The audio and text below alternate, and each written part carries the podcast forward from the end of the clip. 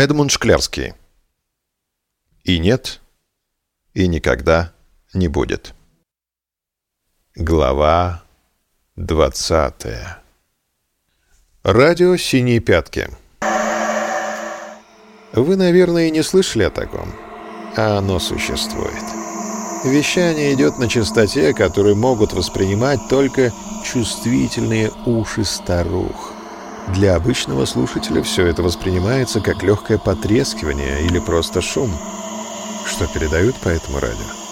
Ну, например, актуальные новости. Такая-то старуха пересела со скамейки дома номер 17 на скамейку в 121 доме. Какие пустяки, скажете вы. Но для старухи это означает, что она закончила один жизненный цикл и начала другой. А значит, в новом облике ее невозможно будет узнать без дополнительной информации. Кроме того, теперь она может занимать совсем другое место в старушечьей иерархии. Иногда можно услышать музыку, так они это называют, а вернее некую звуковую смесь из хрипов, стонов и других странных звуков. А случаются и экстренные сообщения.